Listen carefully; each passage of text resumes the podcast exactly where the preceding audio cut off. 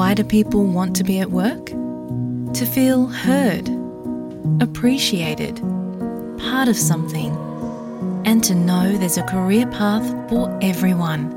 Inclusive workplaces are linked to increased innovation, productivity, and employee satisfaction. Make your organisation a place where people want to be. For inclusion and diversity training, visit inclusion program.com.au. For the SBS studios in Artarmon, I would like to acknowledge the traditional owners of the land I'm recording from. I pay my respects to the Camaragal people of the Guringai Nation and their elders past and present. I also acknowledge the traditional owners from all Aboriginal and Torres Strait Islander lands you are listening from.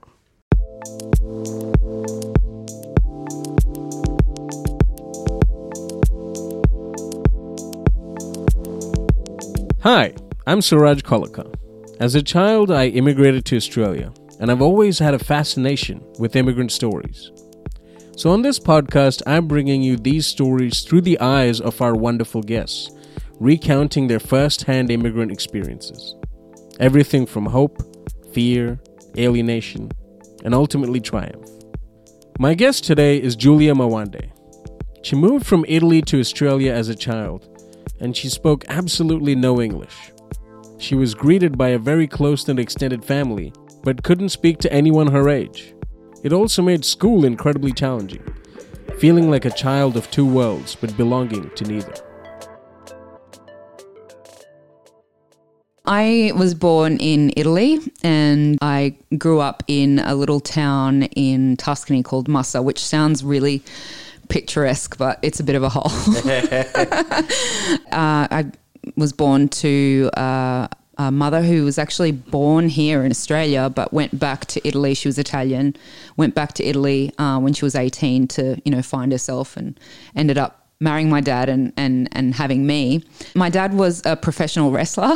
Wow. Like WWE style? I wish, no, it's like Borat, Mankini, uh, Greco Roman wrestling.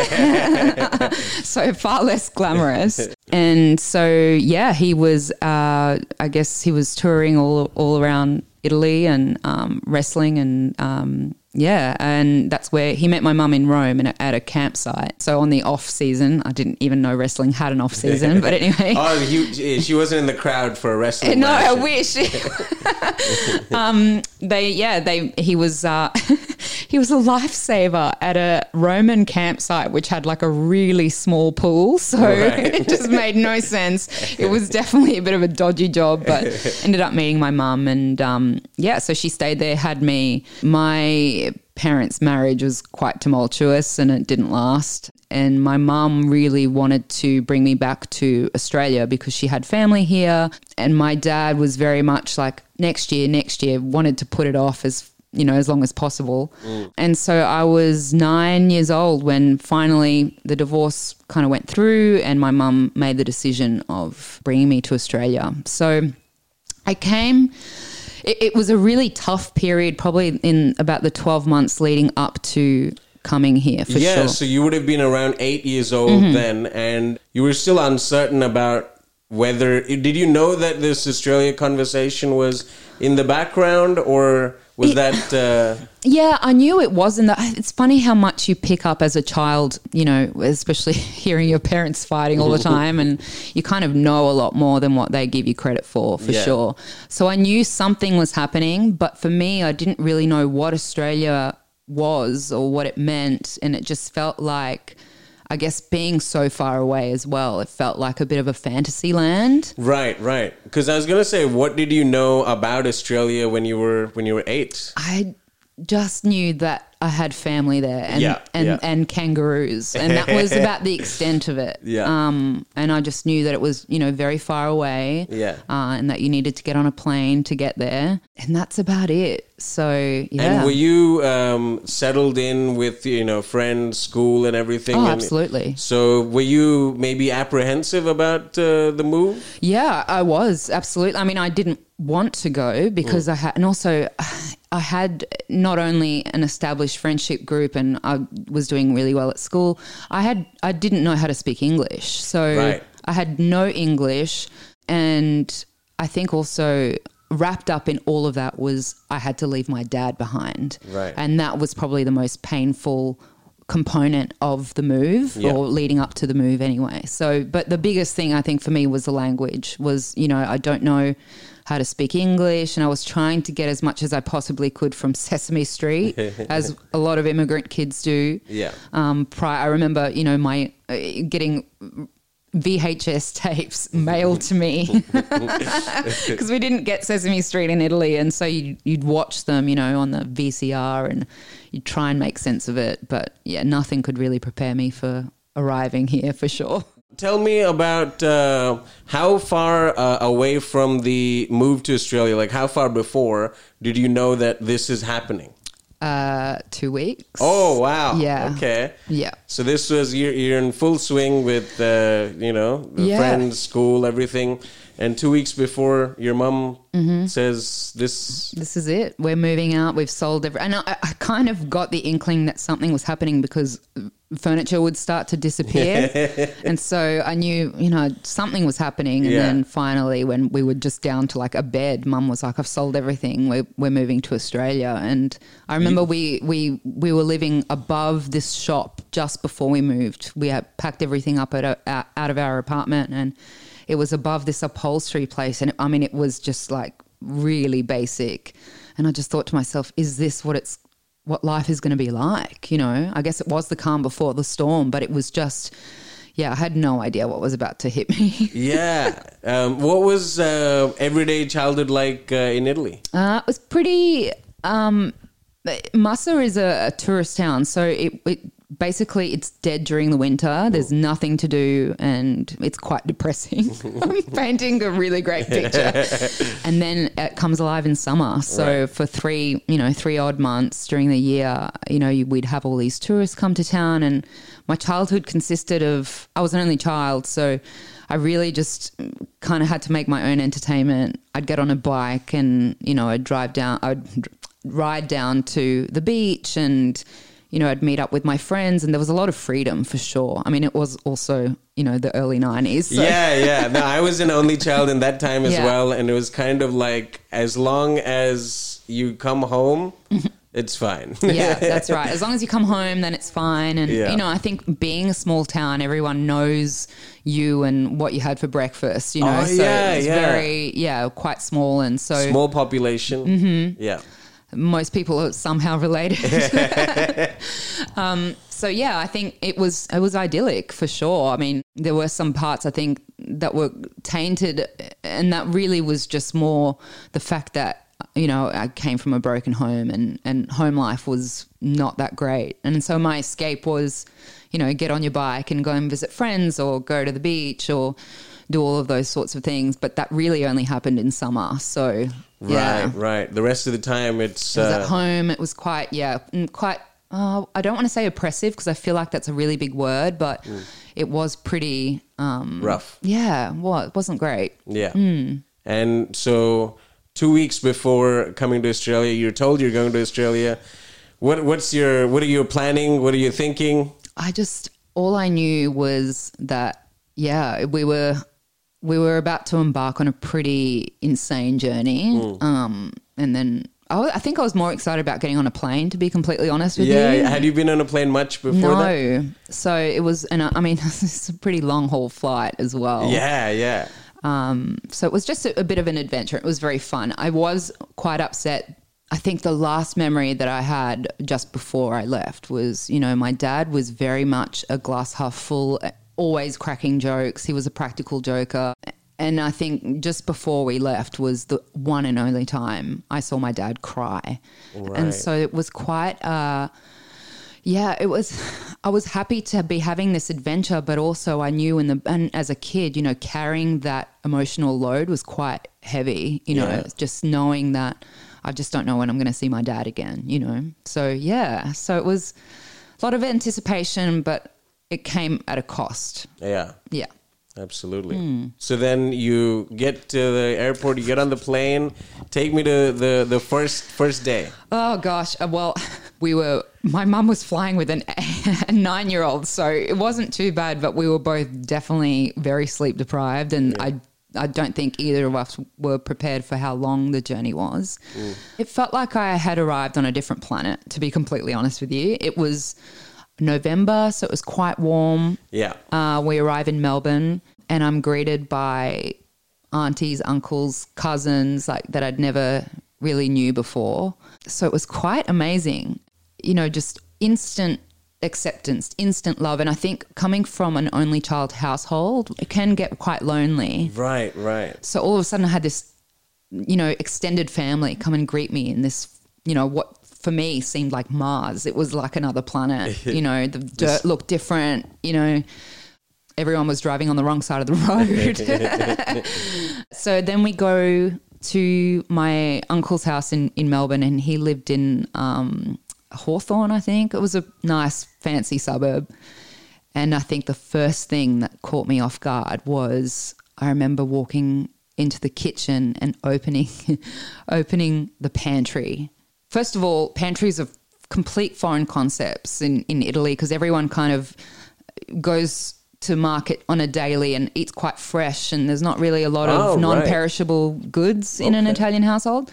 All of a sudden I open this thing and I'm like, is there a war we're preparing for? This is crazy. it was just chock-a-block full of, you know, treats and a big massive jar of Nutella and that's when I knew I, I was going to be okay.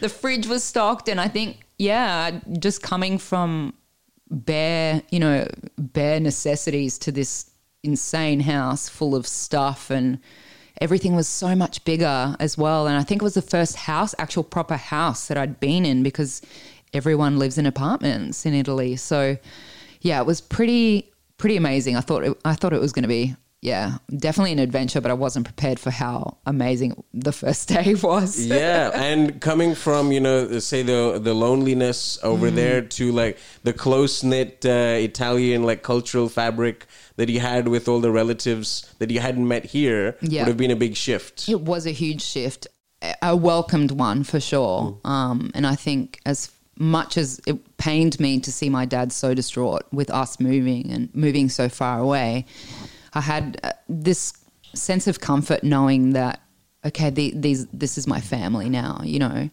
And so it was. Italians are just very well, in my experience, not all of them. A massive generalization there.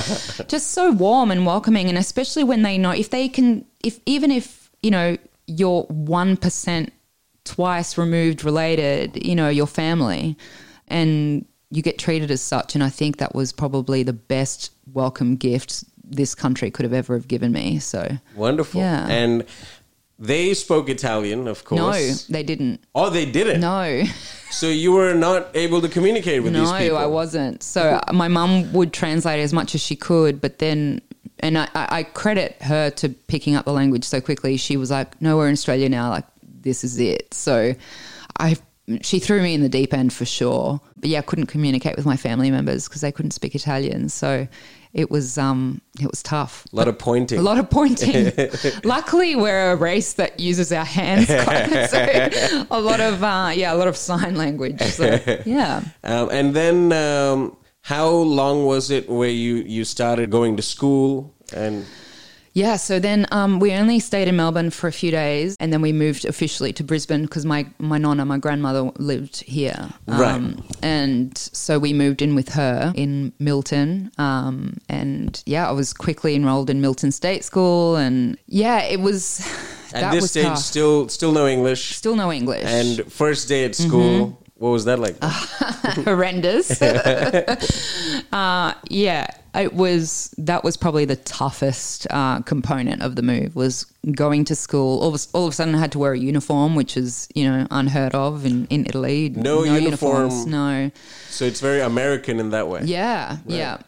I remember thinking, why is everyone sitting on the ground and eating their lunch? That was a weird thing as well. Like it was just there's no chairs. I was like, what is this? You know, everyone's drinking from bubblers. You know, no, no, you can't drink the tap water in Italy. So it was just, yeah, it was just mind blowing. But yeah, not being able to speak English was really, really tough. And I quickly had to, I mean, it was, I was in survival mode for sure because kids do not care. Yeah. They don't care. And so I was, I, I looked different I still kind of felt very much out of place. And my only comfort was that, you know, I, I was an ESL kid and I had a couple of Vietnamese friends that also couldn't speak English, but we couldn't communicate with each other either. So it was just really tough. The language barrier was was a huge it put a huge target on my back for for just kids being kids really i could say bullying but really at the end of the day they would just be rat bags So then, uh, take me through how long it took for you to start, you know, absorbing English and then communicating with fellow students and, and family members.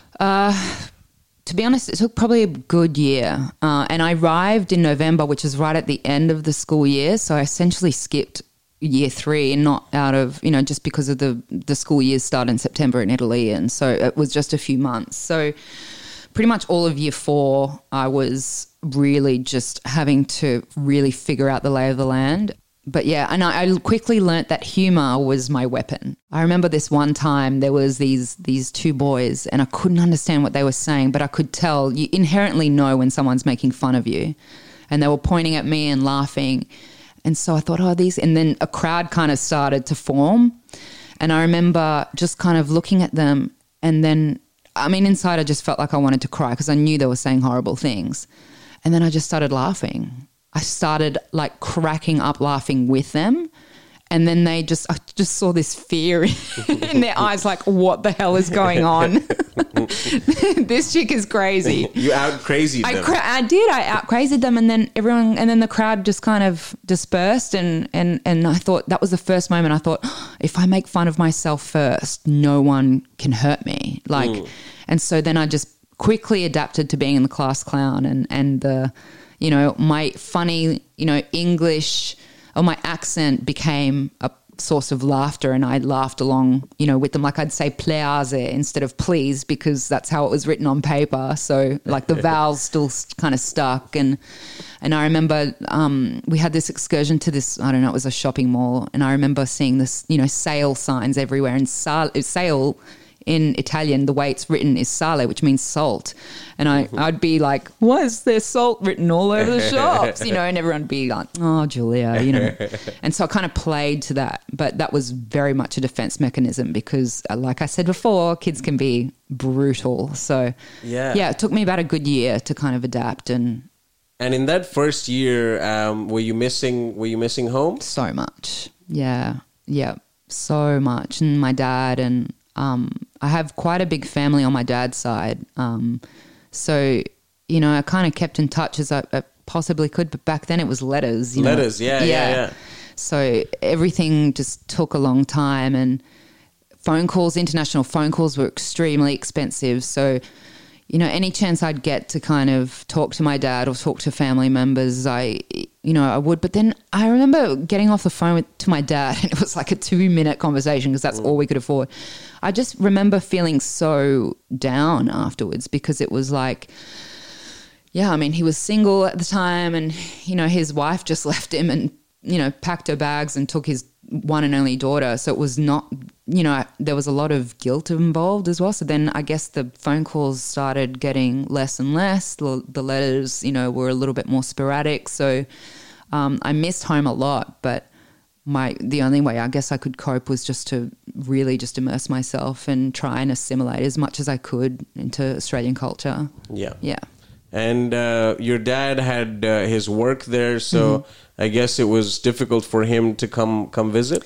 Yeah, difficult and expensive. Yeah. Um, one thing I've recently learned is that it, again, super generalization, but Italians just can't really grasp the concept of getting on a plane for 14 plus hours. and so any kind of long distance, Australia is so far away. And, and yeah, air travel at the time was expensive. So he, I think he came and visited maybe once and then that was it. Like the whole time I've, you know, been here. So Wow. yeah, it was just um it just wasn't really it's not accessible. So yeah, there was definitely a big rift that kind of happened and not not, you know, in a bad way, it just naturally we just grew apart. Yeah, the same way, you know, with uh, close family members or friends that you knew really well in childhood, but then over time, with with distance, Yep. it just slowly kind of peters out, I guess. Absolutely. Yeah. That would have been, I guess, especially at such a young and formative age, quite difficult to deal with. Yeah, you grow you grow up really quickly. Like you Yeah. just yeah you you figure it out and you go okay. Well, you learn a lot about relationships when you are so physically far away and you have a lot of time to think. And even as a nine year old, and then growing up, I guess yeah, you have a lot of time to realize it's you know people just aren't always going to be there. You know. And that's just life. Yeah. that's a really high note to leave. No, no, no. I like the highs. I like the lows. I like So the middle. so, at the at the end of that first year um, in Australia, um, how did it uh, start to feel in terms of uh, adjusting and starting to maybe slowly think about this place as another home? To be completely honest with you, I still feel like a bit of a fish out of water, and I'm 36 now. So I don't know whether I've fully immersed myself. I, I- don't, yeah, I don't know what calling myself Australian really truly looks like because I remember even when I first came to Australia, I came as the Italian, but there was already an established very well established Italian subculture mm. here in Australia. And I didn't feel like I fit in with them either. Like, I didn't even know what the word wog was, you know? And then all of a sudden, you know, uh, her family members go, oh, go and play with so and so. She's Italian. And, you know, I'd try and talk to them in Italian and they wouldn't understand me. And, you know, it was just, I, I didn't know what generation I belonged to because I wasn't second gen. I wasn't mm. first gen. I was like this in between you know, fresh off the boat Italian, Yeah. and and I, yeah, I just I couldn't find an in with the Italian kids that were second gen, and there wasn't a lot of freshies. Yeah, they, they would be 30, 40 years old. exactly. I'd be playing cards with 50 year olds like that. yeah. So that was, you know, um, so yeah, I just don't think, I don't think I truly, and I still to this day feel like I've completely immersed myself, but at the same time, I'm okay with that. And I've only just recently come to peace with that because I did go on a trip back when I was 19 and I was yeah, I remember going, oh, I'm, you know, I'm Italian here in Australia. I'm, I'm the Italian one. Yeah, yeah, I'm Italian. And then I went to Italy and I was like, oh no, I'm Australian. I'm Australian, I'm Australian. You know, like I had culture shock. Yeah, And, going back. as going well. back. Yeah, yeah. And so I was just in like no man's land for so long. I didn't know what to call myself or what I identified more as either, either a, an Italian or Australian. And I think society really wants to put you in, you know, they want to make it easier and just classify you under one, not Yeah. two. So I really struggled with that very much so. And it's only just this most recent trip that I just got back from that I've, I'm like, I'm okay, you know? Yeah. Yeah. No, absolutely. I came over at 11, so similar age Mm-hmm. to yours. And in those those first nine, 11 years that you spend um, in uh, at at, uh, at your home country, your first country, Mm-hmm. there you are the the local, right? You Mm-hmm. so fully Italian. And then when you come here, you're very Italian in in Australia. But then, as you said, uh, 10 years later, when you went back, now you're very Australian in Italy. Mm-hmm. And it feels like that for me sometimes when I go back to uh, India as well, where the way I think about things and the, the way I react to things, there's a lot of influence of growing up here.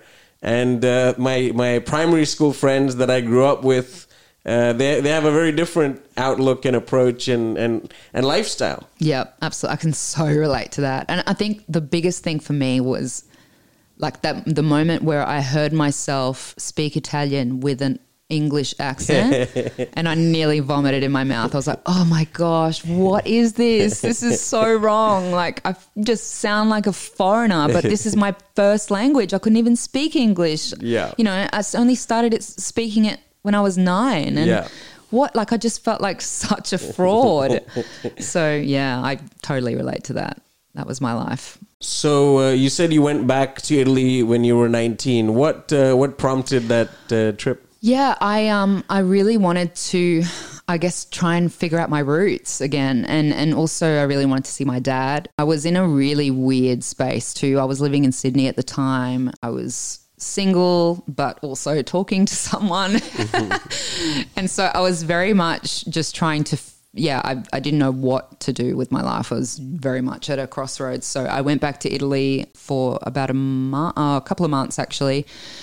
And um, yeah, I remember seeing my dad for the first time, and it was like I had this image in my head of what he looked like. And he was, you know, he was an athlete and he looked like, you know, a very short version of Antonio Banderas in the 90s, you know, like, and then all of a sudden I, re- I remember rocking up to the airport and this old, like, very old looking man was running to me and I didn't recognize him and just gave me this huge hug. And I thought to myself, who is this crazy person? And then I realized, oh my God, it's my dad. And so, yeah, I guess I just wanted to reconnect with him, with, you know, my culture. And it was just the most insane experience. It was, yeah, like I said, I had major culture shock. Uh, I lived with him and my stepmom um, for what was about six weeks.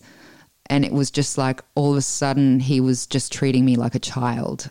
Like, right. But I was 19. what he knew. Yeah, from what he knew, it was like he was trying to make up for lost time. so, so I remember like I had like Mickey Mouse pajamas laid out on the bed, and I thought to myself, I'm like, I'm 19 living by myself in Sydney. Like I'm very independent. And all of a sudden, like there was all these rules, and you know, like I just stepped back in time.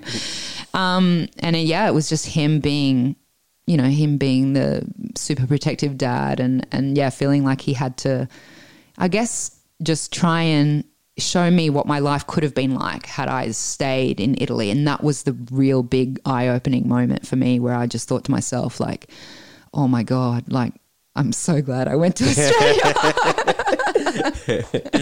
Um, so, uh, was it tricky to uh, reconnect uh, with your dad? Were there were there challenges? Yeah, there definitely was. I think for me, it was really hard to see him age.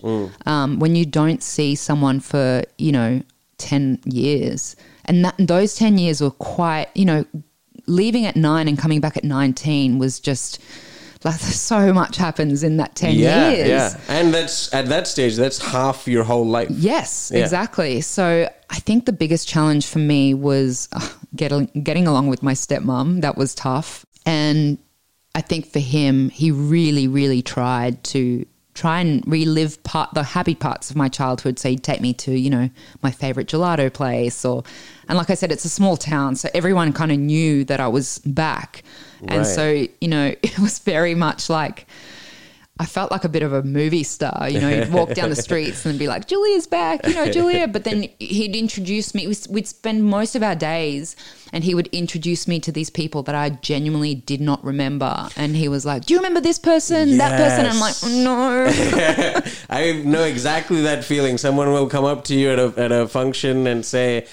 Oh, I, I knew you I, when you were three. Yes. I, I did so and so with you. Do you remember? It's like I have no idea. Yeah, and then they'd get pissed off when you don't remember. You'd be Yeah, like, I yeah. don't, I'm really sorry. I just, I, I would just, I learnt to adapt very quickly and go, yes, yes, I remember. And then just leave it at that just to make Yeah. them, because it was just too hard otherwise. Or But you can scare them and you say, "Oh yeah, I, I, I remember you." I remember that time. uh, yeah, so I, the whole six weeks was very much like could not leave the house without you know him. Couldn't go anywhere, so I did not even see Italy, which was just really quite Wow. sad. Yeah, yeah. Um, and it was there was this one time actually that he tried to set me up with a uh, childhood friend of mine, which I genuinely did not even rem- remember, but it was like a movie. It was an, it was so awkward and so cringe, but.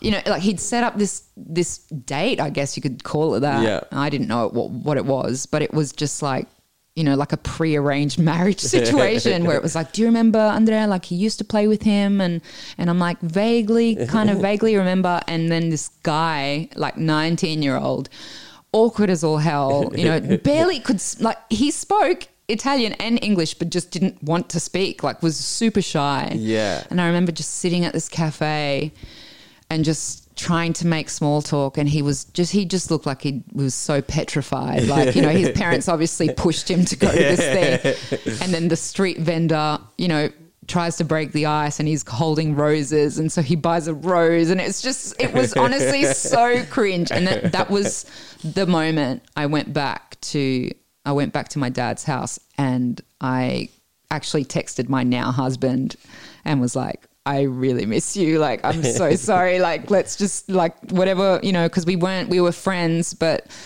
um, we kind of lost touch. And I just really wanted, I just missed him so much. It was just that, that was a realization moment that I was like, I, I know who I need to be with. And it's not Andrea from my childhood who doesn't say a word. Like, so in a way, your dad kind of helped you out. yeah, he did. He did in a way. It was very much a like a the penny drop, you know, where I was like, this is not my life. I do not want. And you know, there was a time where he actually sat me down, my dad, and he was like, "Can you see yourself living here?" Mm. And I looked at him dead straight in the eye and was like, "No," and I'm okay with that. And he knew. And then he, it was almost like he kind of wanted to try and and keep me and just show me that there are there is you know like an another alternative but I think deep down inside, he knew that I would have way more opportunities here in Australia. And I think that's what, that's, I guess, what gave me comfort knowing that I'll always love Italy. Um, I'll always love visiting and I'll always have family there. And there'll always be like an integral part of myself that will come alive when I go back. But it's not my home. Yeah. You know, and that's okay. Yeah, and he didn't try to fight it too much because he knew he where knew. your heart was yeah, set. Yeah, he knew. He knew. And I think that was, you know, but he, I commend his efforts.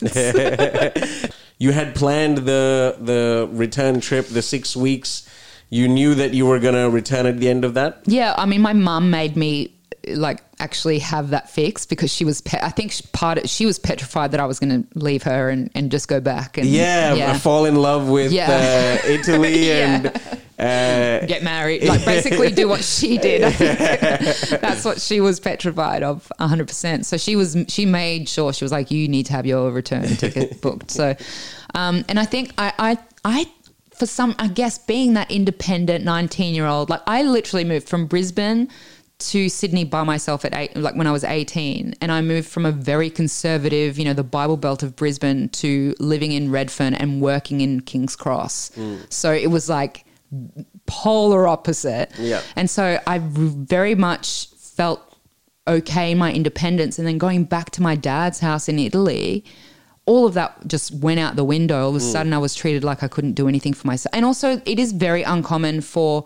a 19 year old girls to live on their own. I mean, people, kids live with their parents right up until their 30s, if that, probably even longer. Yeah, in um, Italy. In Italy, yeah, yeah, yeah. Same in India. it's very, you know, rare for um, they want to hang on. Yeah. I think the Italian and Indian they, they want to hang on to their kid until mm-hmm. until as long as possible. Yeah, absolutely. That's exactly this is exactly the same. I mean, you know, you've got men in their fifties where they're you know ninety year old mother still does their laundry. So, um, yeah, so it was just a very foreign concept for them to be like, oh, there's a 19 year old girl living in our house. Like, she just wants to go to the shop by herself. And it was just like, no, you know. Right. And I had, the, I had grand plans to see a lot more of Italy and be that tourist and really try and connect, but it was all very squashed very, very early on. So, yeah. And then when you uh, came back uh, from Italy uh, to Australia mm-hmm. at 19, was it with uh, a fresh set of eyes? Yes. Oh, yes. The freshest set of eyes you could ever imagine. I, I remember talking to my cousins in Italy and they were so smart, but like they couldn't have, they didn't have the opportunity to go to uni, for example, because it was too expensive. And right. here we had HECS. And I was like, wait, what am I doing? Like, mm. I have education at my fingertips. I have all, it just made me see Australia in a completely new light.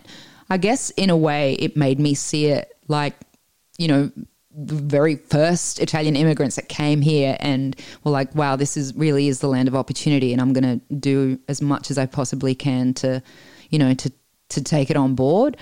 And so, yeah, I came here, I came back, I enrolled into uni. Um, I I got together again with my now. I started dating my now husband, and it was just everything. Just kind of, I really just, you know, grabbed the bull by the horns and just went hard out when I came back. So there you go. Yeah. It uh, it gave you perspective on things you took for granted Mm-hmm. in Australia in those in those ten years before. absolutely, yeah.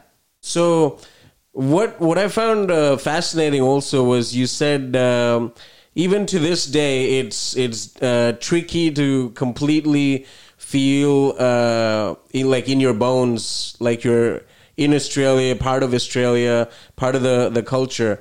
But there would have been a shift along the way where you started to feel, I guess, more Australian than Italian. Um, that would have started when you were 19 and you came back.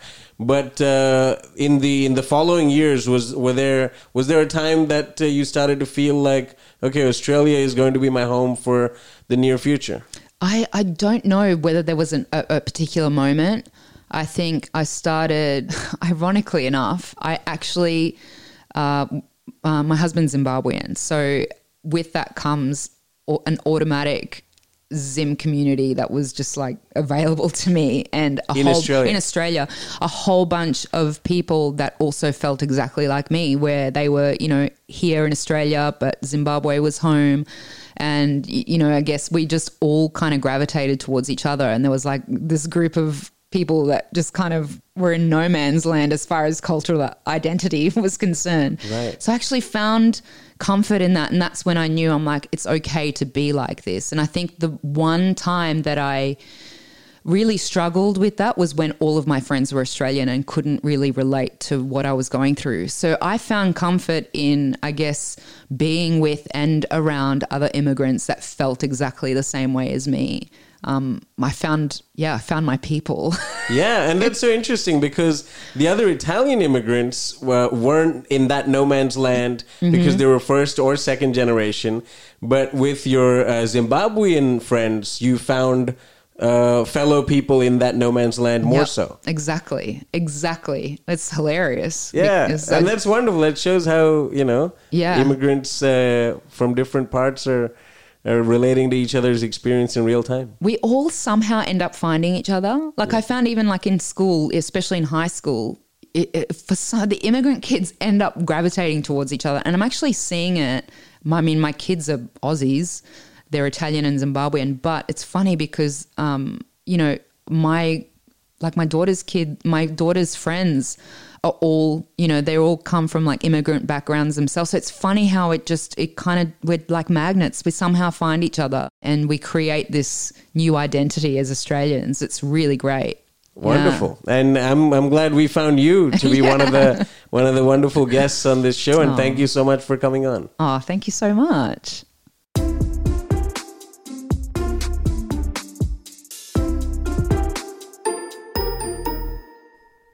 Thank you for joining me for another episode. Next week, I'll be joined by Mac O'Kine from Ghana.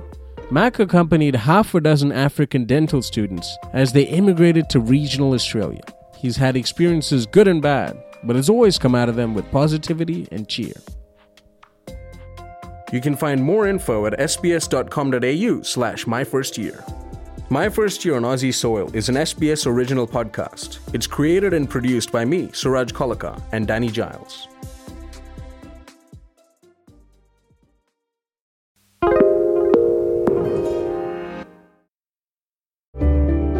Need a few minutes to reset? Great Minds is a podcast from SBS that guides you through different meditation styles from around the world. Listen wherever you get your podcasts.